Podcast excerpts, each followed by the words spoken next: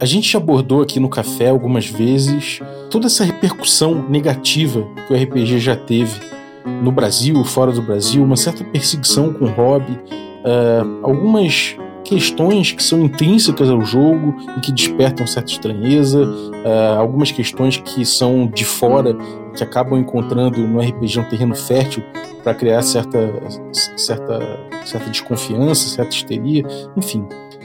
Existe um, um livro chamado Dangerous Games que saiu falando sobre o pânico moral em cima do, dos RPGs, né? E o que isso tem a dizer sobre religião, sobre jogar, sobre mundos imaginários. E no meio desse livro, dessa análise, tem muitos insights interessantes. Abordando esse livro, saiu o podcast Alusão. E esse podcast resolveu, com o Tadeu, né, que já teve aqui no Café com Dungeon, é, abordou é, capítulo a capítulo esse livro, fazendo uma leitura. E ninguém pode deixar de ouvir isso, não. Café com o quê? Café com Dungeon, né?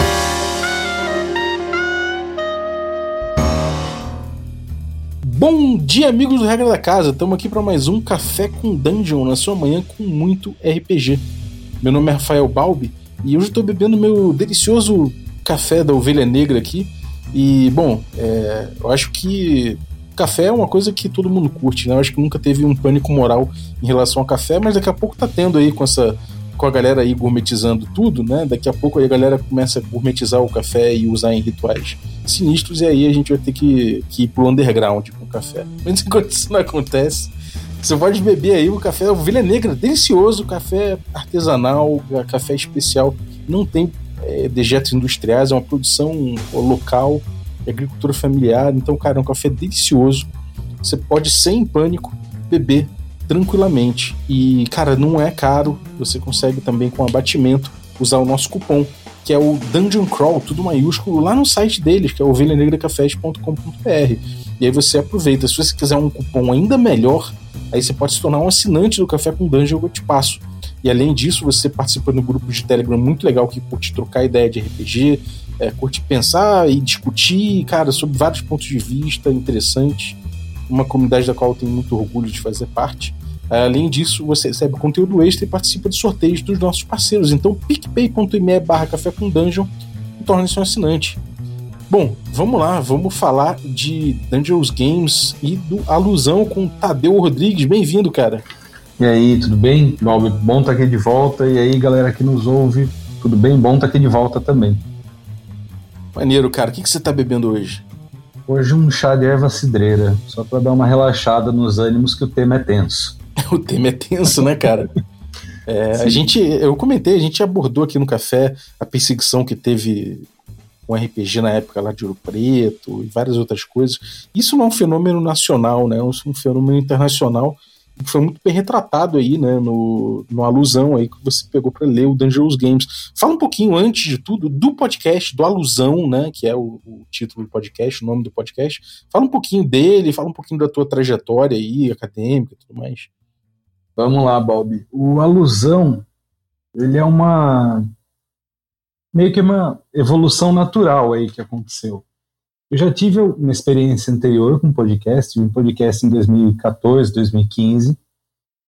Era um podcast de cultura geral, assim, era bem transversal o assunto. Enfim, tinha essa experiência, estava guardada num canto, não estava colocando ela em prática. Faz parte de um grupo de pesquisa que a gente experimentou alguns episódios em 2020, mas também não foi para frente. E o que acontecia?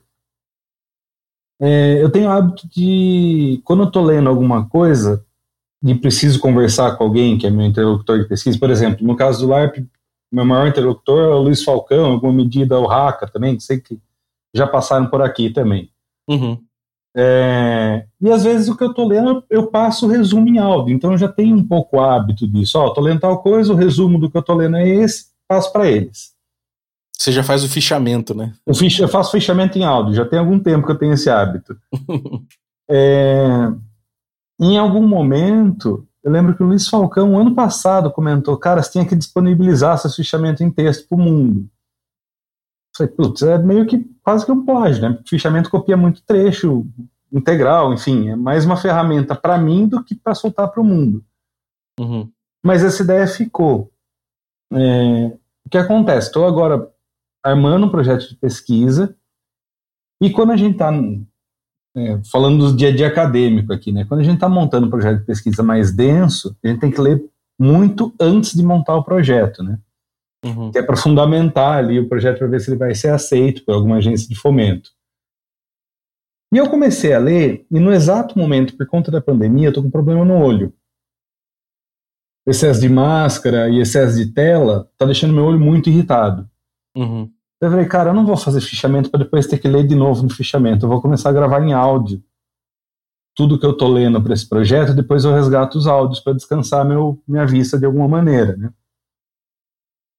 Então, um dia eu tava aqui editando em casa, minha esposa passou, falou: Você tá fazendo podcast? Eu falei: Não. Eu falei: Por que não, né? Por que eu não tô fazendo podcast? Daí eu juntei essa ideia que eu conversava com o Luiz Falcão de um, liberar meus fichamentos para o mundo, com essa ideia de eu estou gravando áudio, e daí surgiu a ideia da alusão. Dei toda essa volta com um pouco objetividade, mas é só para dar o contexto. o Alusão é um podcast no qual eu. A ideia central dele é que eu traga as leituras que eu estou fazendo, é, divido ele em temporadas, cada temporada é uma obra, cada episódio dessa temporada é um capítulo da obra escolhida. Uhum. Não vão ser só livros de RPG, LARP, porque, enfim, é, tenho que me inserir aí no, no contexto acadêmico, né? Sou um, um, pesquisador de comunicação, então eu tenho que dialogar com essa minha área. Então, às vezes, vão ter obras fora do RPG e LARP, mas uma vez que eu estudo RPG e LARP, vai vir muito livro de ou de RPG uhum. ou de LARP, ou das duas coisas. É, e o primeiro escolhido foi Dangerous Games, porque eu estava no estou num processo uh, ah, para adiantar um pouco da minha pesquisa, assim, até para você entender também, para o ouvinte entender. Eu estou querendo montar uma pesquisa para entender as causas e as consequências do pânico moral dos RPGs chegar no Brasil. Por que, hum, que ele chega no Brasil do jeito que chega e o que, que ele gera hoje? Já passamos do auge dele, né, começo dos anos 2000, mas é tentar entender que reflexos ele tem ainda hoje. Uhum. Pô, bem maneiro, cara. É, é um assunto, é um assunto, como você falou, é um assunto espinhoso, né? E uhum. que o, o Dangerous Games ele, ele dissecou de um jeito muito interessante, né? Pelo que, eu, pelo que eu pude ouvir aí, porque eu não li ainda o livro, tava afim de ler é, ficou famoso, o pessoal falou dele, né? Agora, uhum. você não só aborda ele, mas a temporada, a segunda temporada já veio aí também. Uhum. Você tem abordado aí o, o, outro livro, que é o Folk Devils and Moral Panics, né? Sim. Que também é sobre cultura, sobre, sobre o, moral, o pânico moral, mas voltado mais para o mundo do, do, da música, Sim. surgimento ali dos rockers, né? É, é, o livro que fundamenta a discussão de pânico moral em termos acadêmicos. Então, para mim, foi o, o movimento natural. Depois que eu li o que estava acontecendo de pânico moral, ou o que aconteceu né, nos Estados Unidos ao RPG, meu passo seguinte foi, tá, mas deixa eu entender as nuances do conceito de pânico moral, é, para não ficar só com essa revisão histórica do que estava acontecendo nos Estados Unidos, para tentar uhum. entender o conceito mais a fundo. Uhum. É, só para reiterar o que você falou, Pânico Moral é um livro maravilhoso, maravilhoso. É, eu não esperava que o livro fosse tão bom. Eu achava que seria um livro historicamente bom, ia trazer aí um, um levantamento do que aconteceu, mas o nível de discussão ali teórica que o livro traz também me chamou muita atenção. Uhum. É, cara, eu, eu, eu, fiquei bem eu fiquei bem empolgado para ler com a tua com a tua passada por ele assim né? Uhum. é, conta pra galera o que que é ele é um estudo ele é uma é uma tese o que que é exatamente essa pesquisa aí? E é uma, como é que foi a metodologia utilizada aí? O Laycock ele é um acadêmico de religião. Dá aula disso tem uma formação nisso e geralmente os livros dele estão na intersecção entre religião e cultura pop. Eu lembro de um livro por exemplo que discute como os religiosos veem as histórias de vampirismo, que é uma coisa que ele traz no Dangerous Game também. Enfim. É, esse livro não é tese de doutorado nem nada, ele já estava formado. É, mas é uma, é uma obra que ele faz, em alguma medida, respondendo a questões da infância dele. O primeiro capítulo ele fala quando era, ele era criança, que ele era perseguido por ser um jogador de RPG. Quando era adolescente, em alguma medida isso continuou. Depois, ele, é, aparentemente, ele dá a entender que ele parou de jogar. É, mas isso ficou. Sabe, uhum. a, a, impressão que causa é: algum dia eu vou falar disso, algum dia eu vou estudar isso, e acabou estudando. O uhum. livro, ele parte tanto de uma termos de método, né? Método ele está fazendo uma hermenêutica, ele está fazendo uma interpretação dos, dos, fatos, né?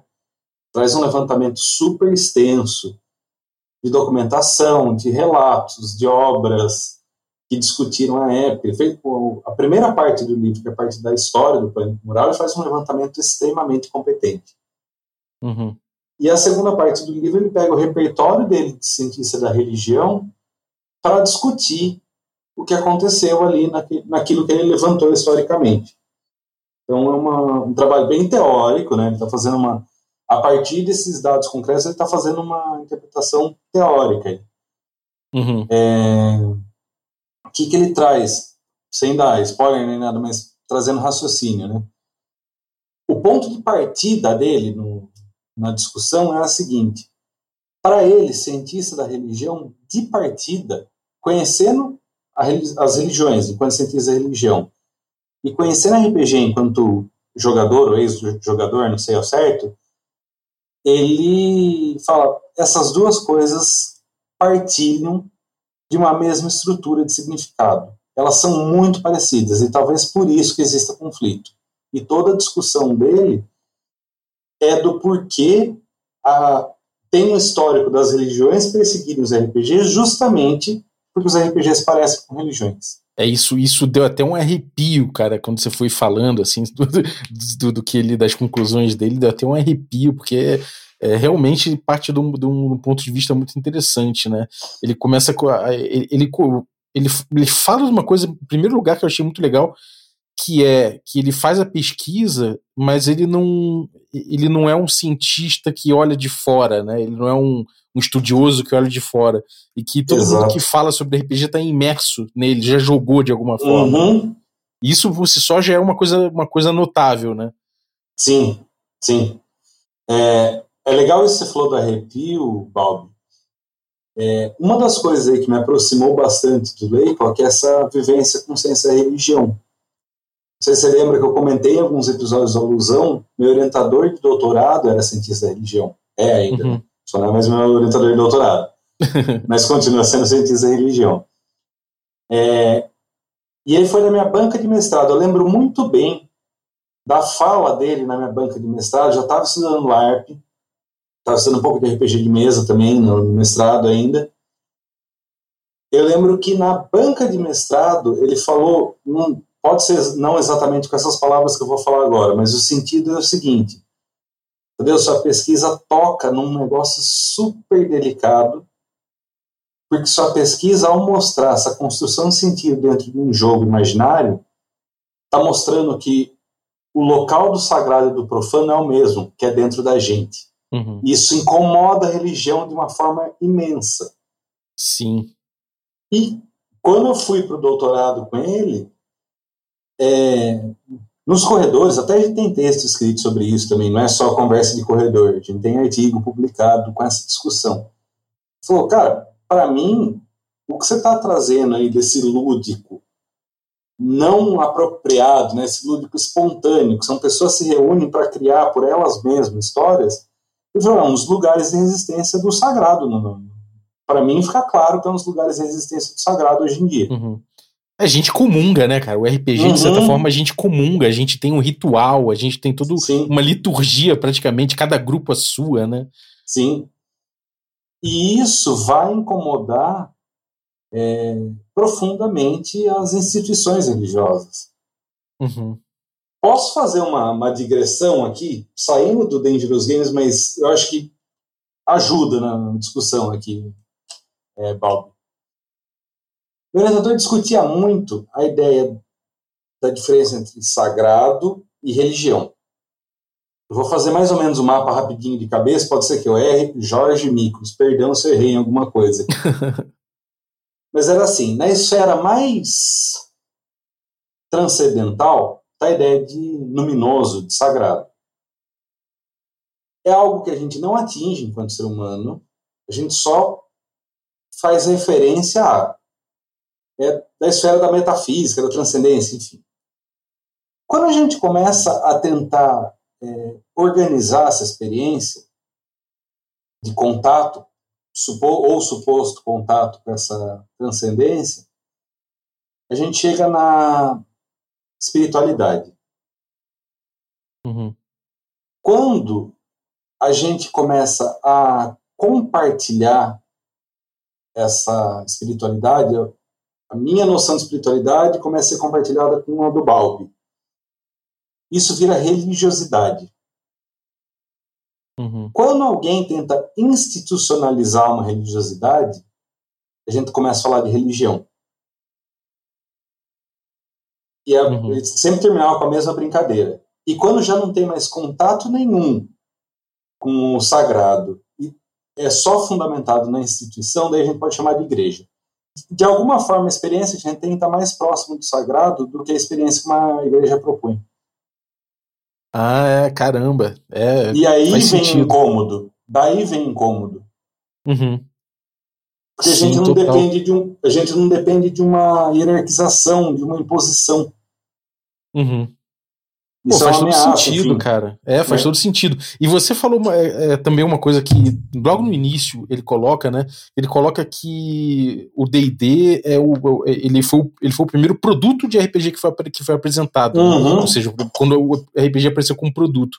De certa forma você vê um papel de mercado nessa, nessa construção do, do que seria isso. Tipo, a gente vive num mundo moderno em que o, o, o mercado, muitas vezes, ele faz o papel quase de uma, do, do- de uma instituição das coisas. né? Ah, Se a gente vê uma ah, coisa que foi sim. lançado comercialmente, a gente, de certa forma, encara isso com uma seriedade maior, sei lá. Uma coisa que no mundo do, do capital é o que acontece, né? Você vê algum papel no- na, na coisa da expansão de mercado e na venda e no marketing como uma, uma influenciando nesse fenômeno? Bastante, bastante. Para mim, se com a leitura do Dangerous Games, com as outras leituras que eu tenho aí também, para mim é, é enfática assim a posição de que se o D&D não tivesse feito sucesso comercial, não haveria perseguição. Uhum. Para mim, a, a parte do que incomoda é o sucesso comercial. Sim. Porque aí, no caso, a gente está entrando numa disputa de, de território no, no, no mercado, né? Por assim dizer. Sim, e pensando até da onde vem ali, né, sociedade dos Estados Unidos. Sociedade dos Estados Unidos, como você colocou aí no começo da sua fala, é, parece que levam mais a sério a coisa quando vira produto. Se fosse só uma brincadeira de jovens não ins- institucionalizada, eu não vejo existindo uma perseguição tão estruturada quanto quando você tem um produto. Uhum. E o D&D, enquanto produto, era um, foi um marco ali na década de 80, finalzinho de 70, começo de 80, foi Sim. um marco já. Chamou atenção, sabe? Acho que é nesse sentido. Chamou atenção é, do mesmo jeito que videogame passou meio incólume até a indústria de videogame começar a chamar atenção no final da década de 90. Daí começou a ser perseguido também. É verdade, cara. É verdade. Muito doido isso. E, cara, uma outra coisa também que rola, né, é que ele faz essa comparação de que ele, para ele, o RPG, de, de acordo com o que ele descreve, ele é uma criação do mundo imaginário compartilhado, em vez de ser necessariamente uma, um jogo de contar história. Ele coloca como uma, uma coisa que puxa pro lado da simulação, né? E até Uhum. o, o João Mariano, não sei se você conhece, é lá do Portugal, que, que anda Não. com a galera. Ele é amigo do, do, do cara que tinha um podcast Jogador Sonhador, esse você deve, deve Eu conhecer. sei, sim, sei que sim, sim. É. Então, é, essa galera aí, né, ele- eles, eles curtem muito, muito RPG e estão muito antenados. E o, o João Mariano me mandou um link do Ron Edwards, que atualmente ele tem, eu acho que ele tem visto também a simulação até de um jeito mais amplo dentro do RPG, né, coisa de você viver nesse mundo imaginário, que ele meio que tá, tirou o S, né? Tem um, um movimento de tirar o S da teoria GNS, Uhum. mas essa questão do mundo imaginário compartilhado é uma coisa que a religião faz também, né? É, Sim. um, é um espaço que se, que se disputa. Se a gente tivesse um espaço de disputa ali para além do mercado, seria esse espaço lúdico, talvez, na, na mente das pessoas, esse, essa comu, esse comungar. é, esse comungar lúdico, como é que é, como é, que é isso, cara? Vamos lá. É, a base do, do Laycock é muito forte com o Gary Allan Fine. Acho que você deve estar familiarizado, não sei, mas enfim, vou pegar para o leitor que talvez não esteja. Uhum. O trabalho acadêmico fundamental de estudar RPG é o Shared Fantasy do Gary Allan Fine. É Não é o primeiro, mas é o primeiro de grande relevância. É estudo acadêmico sobre os RPGs. Quando a gente pega ele hoje em dia, ele é de 79. 77 a 79 foi quando o Fine conduziu a pesquisa. Eu já estou dando spoiler, isso vai ser uma temporada é, futura do Alusão. Estou gravando essa temporada no presente momento. Aê, que bom saber. É, pelas minhas contas, se eu não trocar, se eu não inverter, vai ser a quinta temporada. É, o Fine faz uma discussão super séria. Eles pegam uma discussão. Ele tinha acabado de ver o DD aparecendo, a febre começando a surgir. Já era um sociólogo é, bem instituído, não era um sociólogo assim principiante nem nada. Ele olha para o movimento dos RPGs surgindo e fala: vou estudar isso. Isso é importante ser estudado. Uhum. E já em 77, três anos depois do, do lançamento da ID, ele já começa a conduzir a pesquisa, faz entre 77 e 79. Publica em 83. É, é um livro velho, mas você olha a discussão e fala, nossa, a maioria das coisas que ele está discutindo aqui se aplica hoje em dia, não mudou muita coisa.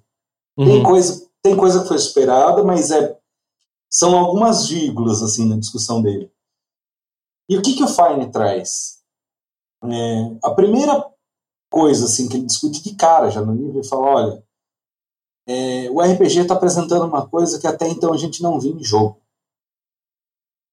É, a noção de jogo até então envolvia uma noção de vitória. Uhum. No RPG, envolve outra coisa. Ele dá o nome de engrossment. Engrossment é uma palavra não facilmente traduzível para português. É alguma coisa perto de absorção.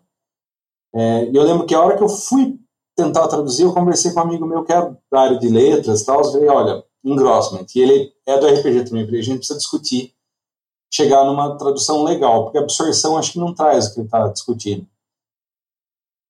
E em conjunto com esse meu amigo, que é o Cauê Reigota, companheiro de produção na, na Coral Amarela, que é um, um estúdio de jogo independente que eu faço parte, ele falou, olha, enlevo. Enlevo, para mim, é a palavra que melhor traduz engrossment. Uhum. Enlevo tem um pouco dessa noção meio mística. Quase um... É, como que é o termo? Um êxtase religioso. Enlevo está muito perto em português de êxtase, mas também está perto de absorção. Engrossment está mais ou menos no inglês nesse mesmo lugar. Então, o que ele está falando? Vamos tirar o enlevo, engrossment, vamos trazer uma palavra mais do nosso dia a dia. O que o, que o Fine está falando é que no lugar da vitória, os jogadores de RPG estão procurando algum tipo de êxtase. Uhum. E esse êxtase pode ser no que a gente chama hoje de imersão, é, o engrossment do, do Fine também lembra muito imersão, mas ele está pensando que ele está dis discutindo isso em 1970.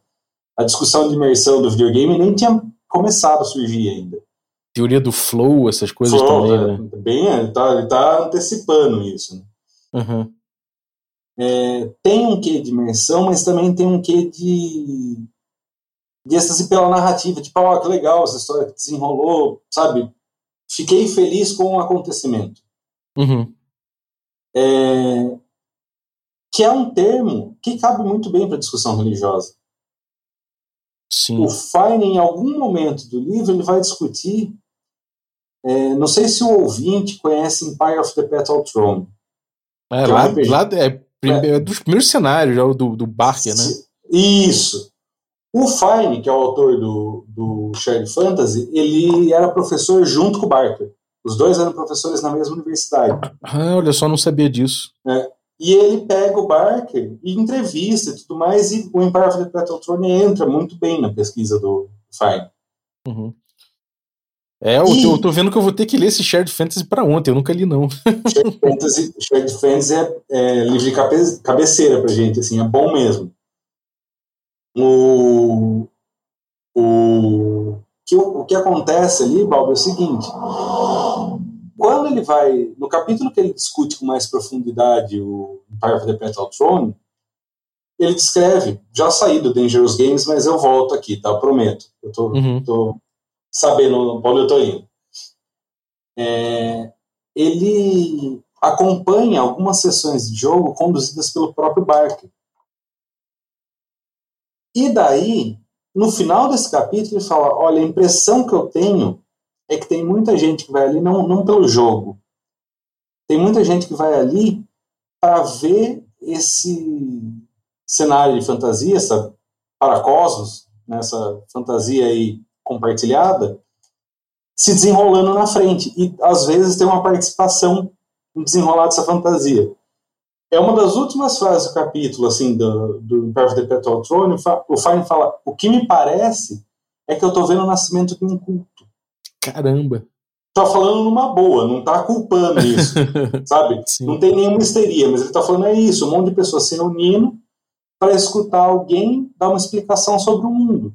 É, você tira RPG e coloca culto na, na, na- na mesma frase e fala, é isso que as pessoas fazem, se reúnem para escutar alguém narrando sobre, explicando o mundo, né? Uhum. E ele, Que maneiro, cara. é, a hora que ele traz isso, a coisa já parece meio amarrada desde o começo, sabe? Sim. É, isso é muito legal. É, é essa, essa questão do, do RPG criar um mundo simulado. Um mundo simulado não, né? Não seja um simulado, mas um mundo imaginário, coletivo, que, Uhum. que é comungar, né, cara? É, é realmente. Realmente. E daí, É. só para só pra amarrar, Bob, você tinha falado de simulação, né? Sim. Simulação, quando você chega nesse nível de discussão, você está falando de explicação da realidade, quando você justifica isso falando de jogo, parece ser percebido mais. Sabe, em tom de brincadeira, em tom de não seriedade pelo público, do que quando você fala simulação. Simulação parece que é uma palavra que as pessoas levam mais a sério. Uhum.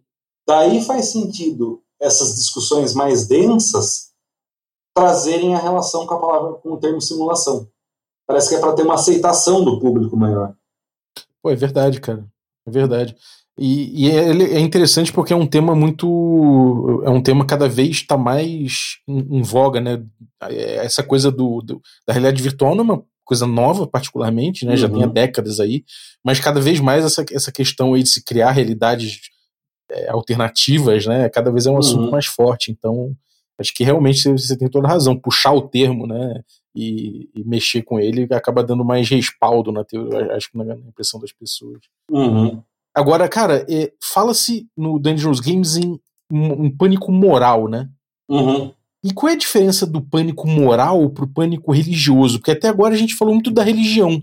A gente falou Uhum. de questões religiosas, a gente falou de culto, a gente falou de, enfim, de comungar, mas é, o, o pânico moral, por que pânico moral e não pânico religioso? Vamos lá. Pânico moral não, obriga não obrigatoriamente é, é, perpetrado por religiosos, mas geralmente é. Uhum. Já, já, já, começo, já vou amarrar de cara. Pânico moral geralmente é feito por indivíduos da sociedade que se incomodam com uma transformação que está ocorrendo. Esses indivíduos da sociedade não importa de onde eles vêm.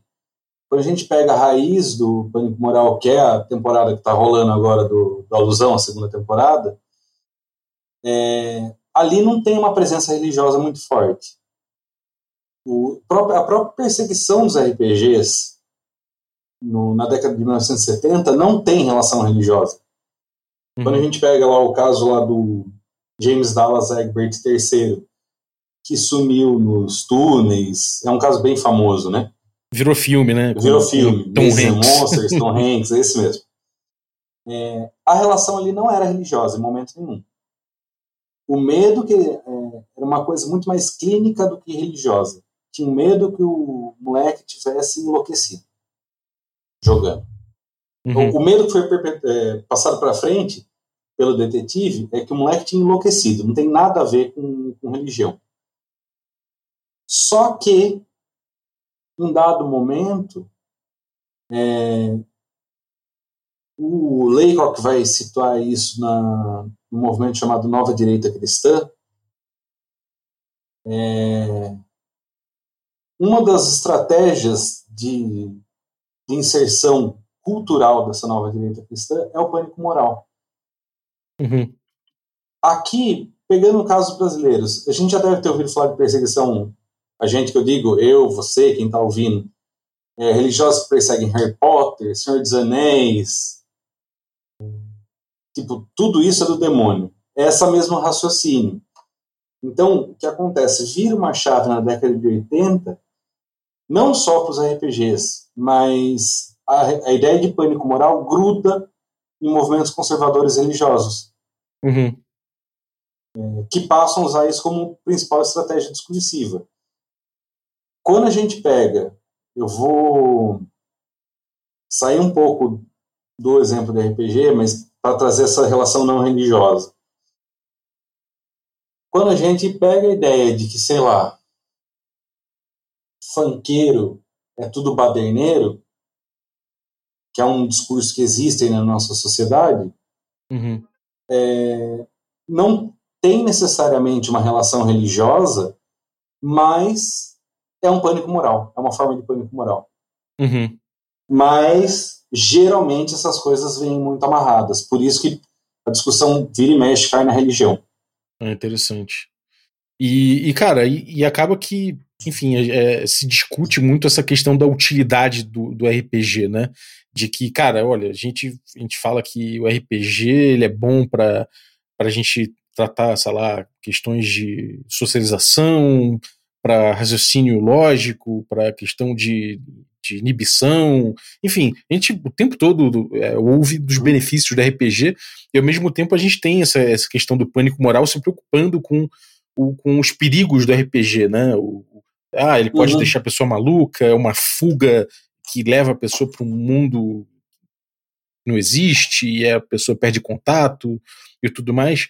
E acaba que isso traz uma, uma discussão interessante que você apontou, que é essa questão de da gente perceber que se o RPG ajuda, né, ele também pode, e isso é sério, isso é impactante, isso é uma coisa de nota, ele também atrapalha, né? Então ele traz questões de, de que a discussão sobre o próprio RPG é importante também no mesmo nível, não só pelas coisas boas, mas pela, pela, pelo que ele traz de, de, de de ruim também, né? De negativo. Sim, isso é, um, é uma questão, é, Bob, que minha trajetória acadêmica é um, é um cruza-espada dessas duas coisas. Se por um lado, eu, enquanto jogador, a gente tem todo esse carinho com o negócio, essa paixão de falar, não, é tudo de bom, nunca fez nada de mal, imagina, é tudo besteira que pode fazer alguma coisa ruim com alguém, a gente tem muito forte essa ideia de defender o que a gente gosta. Por outro lado, eu estou numa posição de cientista da comunicação, onde eu sou muito crítico ao papel, aos malefícios sociais trazidos pelas mídias. Uhum. Se eu falo que a TV pode corromper, que o, enfim, que a internet pode corromper, porque que o RPG não pode? Sim. Como toda mídia, ele tem um potencial persuasivo, existe. Ponto. Não é do jeito que os perseguidores pintam, mas também não é o erro que nós, jogadores, às vezes cometemos de fingir que nunca pode alguma coisa dar errado com um RPG, sabe? Sim. É, é, o, é entender, a gente não tem relatos sérios, a gente não tem é, nenhum caso registrado que não seja sensacionalista, sério, falando de alguma besteira grande cometida por conta dos RPGs. Sei lá, essas ondas de assassinato, tipo, vai, Brasil, Ouro Preto, Teresópolis, é, Vila Velha. Não, não dá. É, é frágil tentar amarrar com, com RPG. Sim. Ao mesmo tempo que a gente tem, por exemplo, o relato do ambiente abusivo que existe em RPGs, casos de assédio, que são crimes, não deixam de ser. Uhum.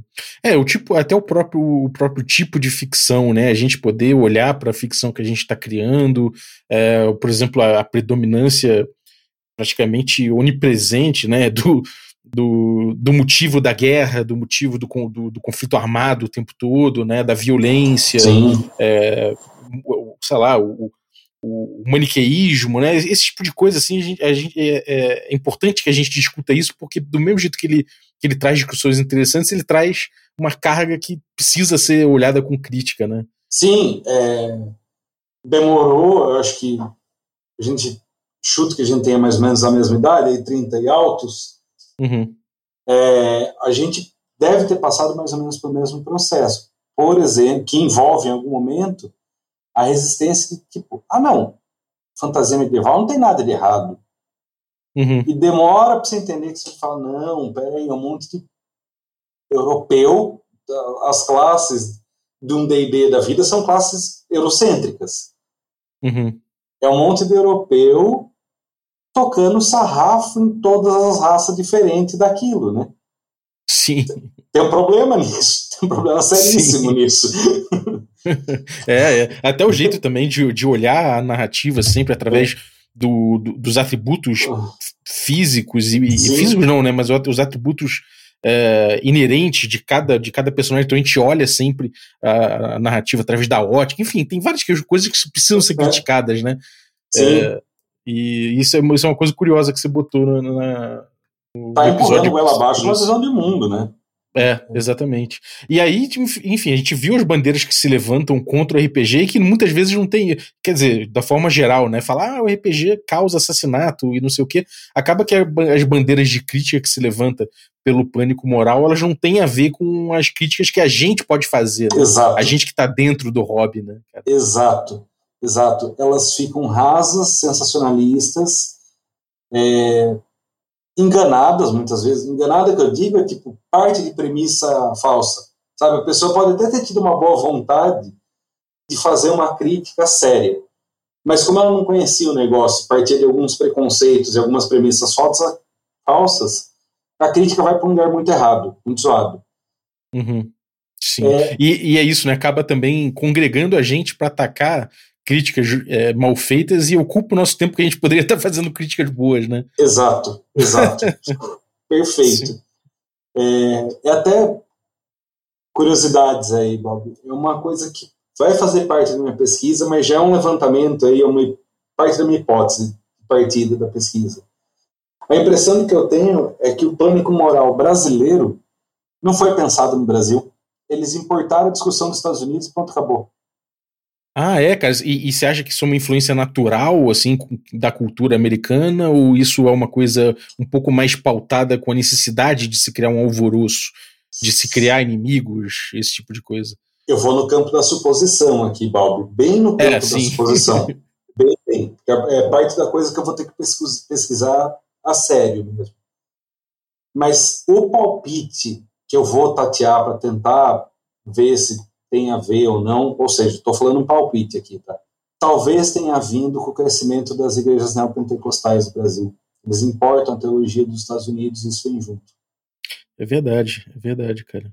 Faz Até... um sentidinho, né? Tem um sentidinho, vale a pena investigar, porque você fala, não, montando a frase desse jeito, parece que tem a ver, né? Sim. Tem, é, cara, realmente aconteceu junto e a gente sabe o envolvimento, né? A gente viu, no, uhum. a gente tem recortes de notícias de jornais internos de igreja pentecost, né, pentecostais, né? Então, assim, material você vai ter, né? Sim, e outra, não estou querendo dizer que o pânico moral está restrito às igrejas neopentecostais. Não é um preconceito contra o indivíduo neopentecostal nem nada. Sim. Sabe, meio que veio junto, depois alastrou? Sim. É a impressão que eu tenho. Sim.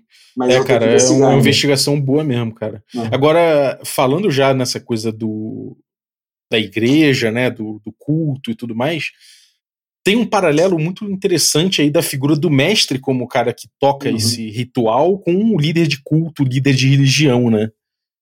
Sim. É, D&D foi infeliz nesse aspecto. Ele, infeliz, tipo, infeliz de azar, assim, não uma decisão errada.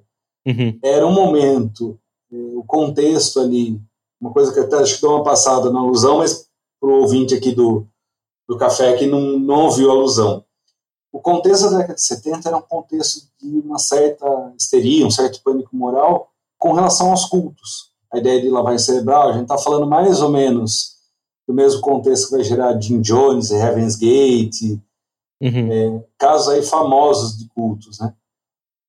É, e existia esse medo. Quando já existia esse medo na sociedade e vem um jogo que tem uma figura que chama Dungeon Master, estava dada, né? A relação ali. Uhum. É, Sim. O nome ajuda, a posição de eu estou contando, eu estou explicando como é o mundo, a, a posição ali estrutural no jogo, tudo ajudava a olhar com suspeição, né? Sim. Ainda tem essa coisa que, que li- liga com o diabo, né? O, o, o diabo seria o cara que tenta imitar Deus e criar as coisas iguais na semelhança, né? Para enganar. E o mestre é o, também é o cara que no livro, no D&D básico, você, ó, ele é o criar. Enquanto os jogadores cuidam dos seus personagens, o mestre cria o mundo em torno. Você fala, pô, ele tá brincando de Deus como o diabo fez, né? Uhum. Sim. É, é uma coisa que também é trazido no Angelus Games, né? Por que justamente D&D? Eu suspeito, isso eu tenho minhas questões com o Leico, eu suspeito que em grande parte por conta do sucesso comercial. Se fosse outro RPG ou de mais sucesso comercial, ia atrás do outro. Eu tenho isso para mim. Mas Uhum. vamos pegar as justificativas dele. Em alguma medida, porque o D&D é um dos que mais se aproxima da religião. Quando ele traz Uhum. panteão, a figura do clérigo, que não era comum na época, a classe clérigo, né? Uhum. É, o fato do próprio Gergai ser muito religioso,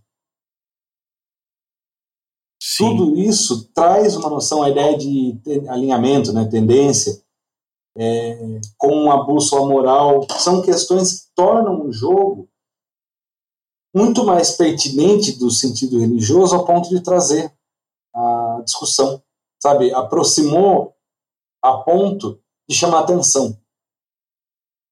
Sim. Quando a gente pega um outro jogo que só tem, sei lá, guerreiro batendo, não chama tanta atenção quanto um jogo que traz essa ideia da moralidade, traz essa ideia do, do divino para dentro. É, e ainda tem essa coisa, né, de que você pode ter aí um jogo de espionagem, que é uma coisa, agora você tem um jogo em que você é um seguidor de Michacal, sei lá, né, tipo, Uhum. é, é uma, você tem, você tá venerando, ainda que num mundo ficcional e tudo mais, você tá venerando entidades, né, você tá ali obrando por ela, né.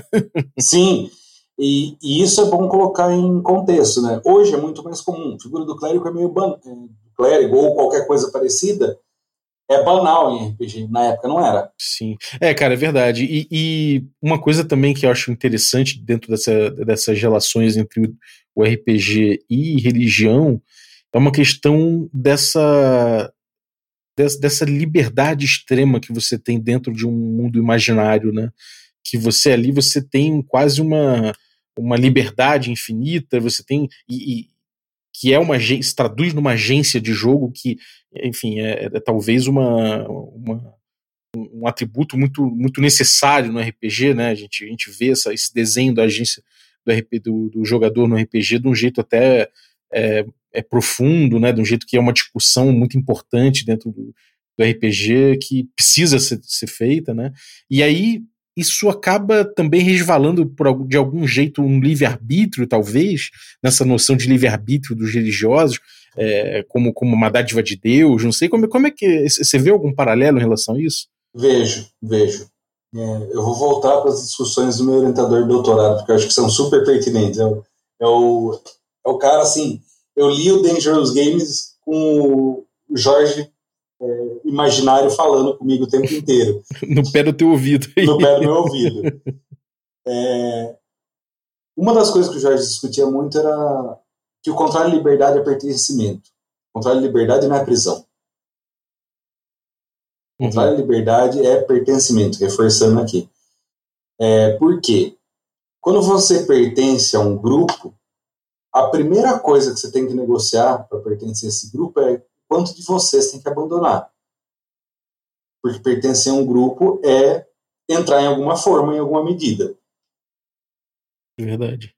É, então, eu lembro muito dele falando, ah, a liberdade não era uma questão, sei lá, para o homem da Idade Média. Ele nem Uhum. pensava nisso. A vida dele inteira estava contida num pertencimento social. Liberdade passa a ser uma questão muito é, recorrente com a Revolução Francesa. Porque a gente tem um choque de diferentes sociedades, enfim, e a discussão para esse lado. É, Quando a gente está. Por que, que eu trouxe isso? Quando a gente está num grupo de jogo, a gente tem uma agência sobre pertencimento também. Ah, esse grupo só quer jogar isso? Tá bom. Eu posso sair do grupo, eu posso conversar com o grupo, é, eu posso fazer pequenos ajustes. Ah, a gente joga isso, sei lá. Quer jogar D&D toda sexta? Tudo bem, a gente joga D&D toda sexta, mas vamos experimentar é, uma sexta por mês algum outro jogo, uma quinta por mês algum outro jogo?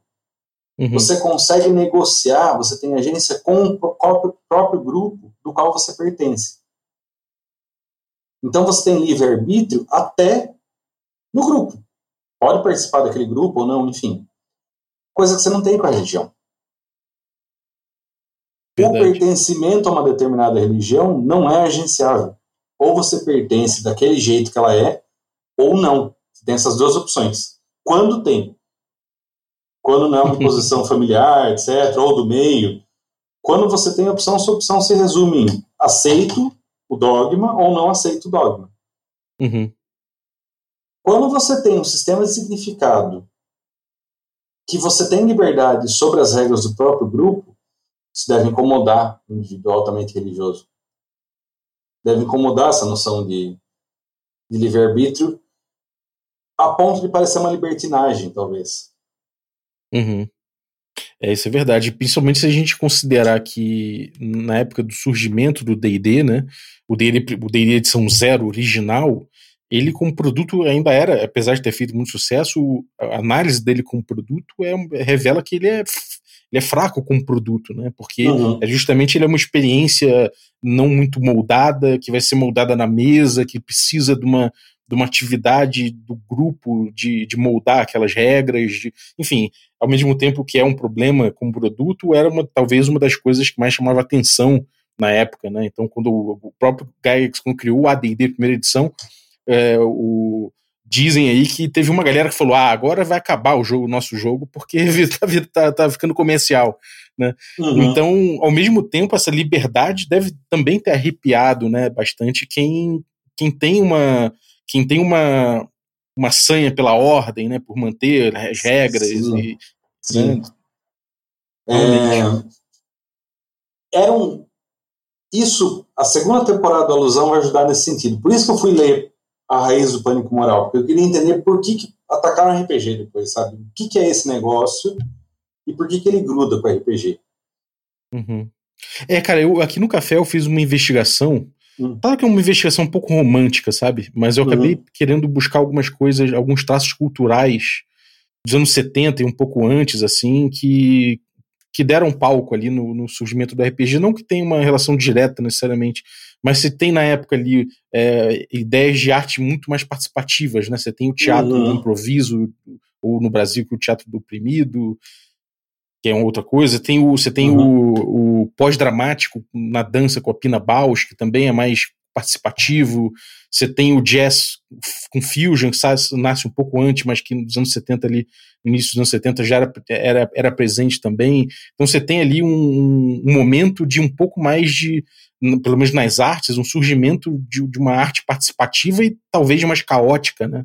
Sim, leitura perfeita, leitura perfeita. Essa, essa tendência artística dos anos 70 é, é isso. Deve ter deixado muita gente de cabelo em pé, né? Como um todo, Sim. muito vigilante, né? Muito reativa, né? Sim, que está inserido numa participação, no indivíduo pleiteando uma participação social mais ativa. É, faz todo sentido, cara. É verdade. Está no mesmo contexto. É, no, no caso lá do, do, do movimento lá dos roqueiros e dos mods no, na Inglaterra, que é onde gera a discussão de pânico moral na década de 60. É, vou trazer um pouquinho, estou antecipando coisas que vão ser discutidas lá na alusão, mas só para dar o, o, pano de fundo aqui para gente. Uhum. Eram dois grupos que representavam uma adolescência que conseguia consumir, um negócio que a Inglaterra nunca tinha visto direito. Tinha dado um boom econômico, e agora você tinha um adolescente que não era sustentado pelos pais, um adolescente que trabalhava e ganhava bem. Daí ele consumia e era dono do nariz dele, inclusive para contestar consumindo, sabe? Ser o rebelde, né? Ser o rebelde, exato. É, e daí, a discussão que o Cohen traz no. Quando ele está argumentando lá, o cara do pânico moral, né, quando ele está trazendo definição, tem uma hora que ele fala uma frase assim que virou uma chave para mim. Pânico moral não é um negócio que acontece contra algo que as pessoas fizeram. Pânico moral é algo que acontece contra algo que as pessoas representam. Hum, foi interessante, não é, cara. Não é porque morreu, o, não é porque o menino se suicidou. Isso é o que ele fez. Mas o que, que o que, que ele fazia representava? Uhum. Quando a gente pega nos RPGs, representa, se a gente reduzir muito na essência da coisa, esquecendo que é um jogo, inclusive, a essência do RPG é o que, que ela representa? Que a gente consegue criar um mundo. Sim. Se a gente reduz até aí, dá para entender o medo. Se a gente Sim. cria o um mundo, a gente não consome o mundo que os outros criaram pra gente. É verdade, cara. é, essa base aí, pô, é engraçado como se desenhou, né, né no, no, com essa investigação do, do, do, livro, como isso vem se desenhando muito claramente, né, cara? Uhum. Interessante. Maneiro. Maneiro, cara. Pô, esse, esse assunto, na verdade, é um assunto que, que dá para ter mais, mais muitos episódios aí, não à toa, que já, já, tem, já tem aí o alusão na segunda temporada, né, cara? Uhum. Você é, quer levantar mais alguma coisa pra gente, só pra gente fechar aqui o, esse episódio? Obviamente que você já tá convidado para voltar a falar mais. Ah, volto. Quando tiver com a pesquisa mais armada, eu quero. que eu mais quero conversar sobre essa pesquisa. Tem mais alguma coisa que você gostaria de falar? Que a gente não abordou muita coisa ainda, né? A gente não abordou a segunda geração aí, do, depois da, da primeira geração. Sim. Tem mais coisa aí, né? É, para resumir, né? Só pro, pro ouvinte não ficar com essa lacuna, né? É, começa com uma ideia de que o negócio faz mal para sua cabeça e talvez se coloque num culto, isso é na década de 70. Na década de 80, RPG é uma coisa de satanista, e eles usam os RPGs para te pegar. Na década de 90, é um negócio que te transforma num assassino. É a época do Vampiro à Máscara, aí, que é essa segunda geração que o Balbo falou.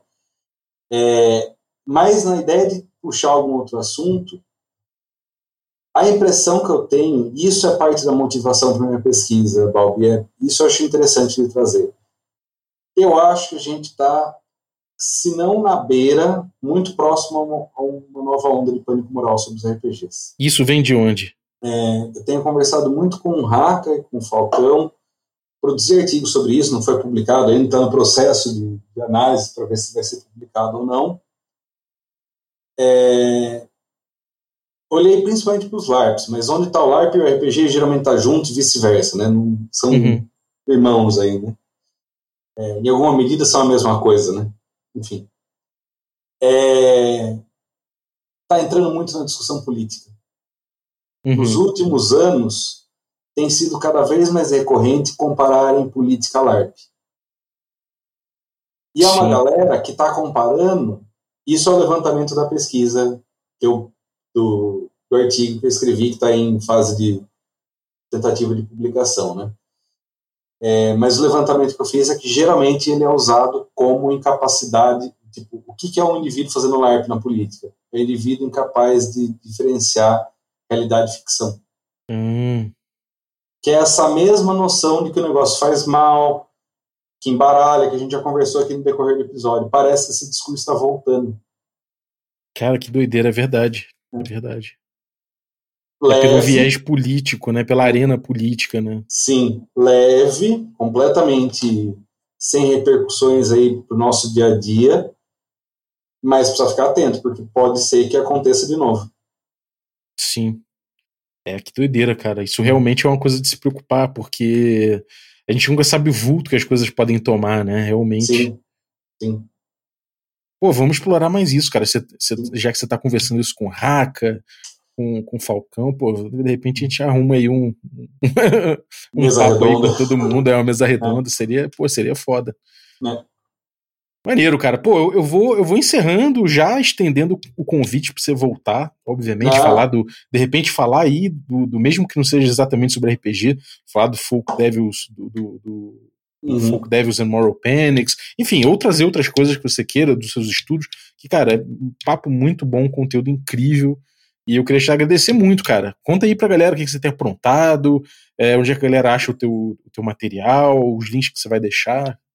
Vamos lá. Eu começo agradecendo, Balbi, agradecendo demais o convite. É bom estar aqui de volta e já que você deixou a porta aberta, volte sim no futuro. Uma alegria conversar aqui. É, Bom, fica o convite de ouvirem a Alusão. A Alusão está nas plataformas aí, Spotify, Google Podcasts. É... que mais? Vocês me acham nas redes sociais, principalmente Facebook, é que eu mais uso, mas também tenho alguma presença é, no Twitter, no Instagram, mas enfim, ainda estou preso no, face, no do Facebook. Vocês me acham como Tadeu Rodrigues e o Ama nessas redes. Fiquem à vontade para conversar comigo, adoro interlocuções. É, o que, que eu ando fazendo? Eu ando montando esse projeto de pesquisa. É, agora terminei doutorado, terminei pós-doutorado, agora é, é caminhar aí para pesquisas mais de fôlego, né? Uhum. Eu tenho que ficar aí pelo menos uns dois anos nessa pesquisa de pânico moral. Fora isso, eu tenho tentado começar a articular com que as pessoas que pesquisam RPG, LARP, se conversem. É, e isso acho que é muito bom essa plataforma. Eu queria aproveitar o espaço aqui, Balbi, para falar disso também. Uhum. Acabei- Então, estou fazendo um levantamento né, do que tem sido pesquisado sobre RPG no Brasil. E me espantou muito saber que tem 906 pesquisadores que pesquisam RPG de acordo com a plataforma Lattes, que é a base de currículo aqui no Brasil. Caramba, é 906 coisa pra caramba. 389 Quer dizer, deles doutores. É, eu achei que fosse bem menos, então não, não é coisa pra caramba, mas eu achei que fosse bem menos. Não, eu, eu, tipo, é, exatamente, não é coisa pra caramba, mas eu também achei que era bem menos. Pra você ter noção, não só você, Balbo, mas quem tá ouvindo, né? Se a gente coloca videogame como tema, a gente tem 1.865 pesquisadores, pouco mais que o dobro. Então é bastante gente, proporcionalmente. Videogame é um negócio badalado, né? Sim. É, e o que me espantou é que tem 389 doutores, é o auge de formação que a gente tem, e tem 400 pessoas que, sinceramente, eu, eu acho que eu conheço três, quatro, pegando o que eu li por aí. Uhum. É, não que eu seja referência, mas enfim, é, eu acho que eu não sou exceção dessa regra de acadêmicos, acadêmicos que não é, conhecem acadêmicos de RPG.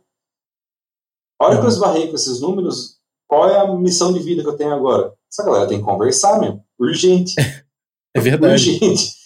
Urgente. A gente tá falando de mil pessoas que pesquisam a mesma coisa, que no máximo conversam de meia dúzia e meia dúzia.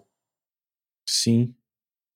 Eu, eu volto e meia, eu, dou um Google pra procurar algum tema, alguma coisa assim. E é, eu me deparo com, a- com um artigo, alguma coisa assim, e falo, caramba, tem, tem gente realmente, mas é, pô, eu não sabia que era assim, que era, que era tanta gente comparado ao que eu achei que era. Legal, cara.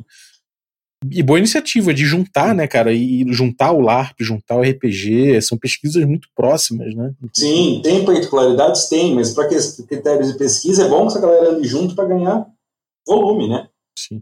É interessante. Eu acho que tam- também uma tendência, né? O RPG ele vem ganhando mercado, né? E quando as coisas vão ganhando mercado também, às vezes na, é natural que na academia apareça mais também. Sim, com certeza. Pô, muito maneiro, cara. Eu vou deixar os links todos no episódio, principalmente o link do Alusão. Preciso ouvir, inclusive, cara, é, é tipo produção diária, que sempre tem. pô, quando veio a primeira temporada, veio seguidinha todo dia. Então, pô, dá pra acompanhar legal como você acompanha o café. Pode casar aí, ouve café, ouve o Alusão tudo junto. O Alusão Ah. é mais curtinho, inclusive. Então, pô, é, é é um par perfeito, aí pode ouvir, vai tudo na mesma, na mesma ouvida. Sim, é, foi uma preocupação ali do alusão fazer ele bem curtinho. É, o tema geralmente já é mais denso, já vai tender a ser mais maçante, então pelo menos deixar curto. Pro... É, é bom que você ouve e fica pensando. Sim. Legal, cara. Pô, brigadaço pelo, pelo conteúdo, pelo papo. De verdade, pô, é muito legal receber você aqui, cara. E obrigado você também que ficou vindo a gente aí até agora. Valeu, valeu demais pela tua presença. Obrigado também os nossos assinantes, a galera que torna possível essa aventura. Infelizmente eu tô no reload aqui que nem um louco no PicPay, ele não me permite acessar a lista de assinantes, tá dando pau para variar. Então hoje, né, tá colando uma vez por semana que eu não tô conseguindo ler os nomes de vocês para agradecer aqui. Mas vocês sabem quem vocês são. Muito obrigado aos assinantes Café Expresso, aos Café com Creme e aos Café Gourmet, são vocês que tornam possível essa aventura. Então, muito obrigado pelo apoio. Vale usaço, um abraço e até a próxima.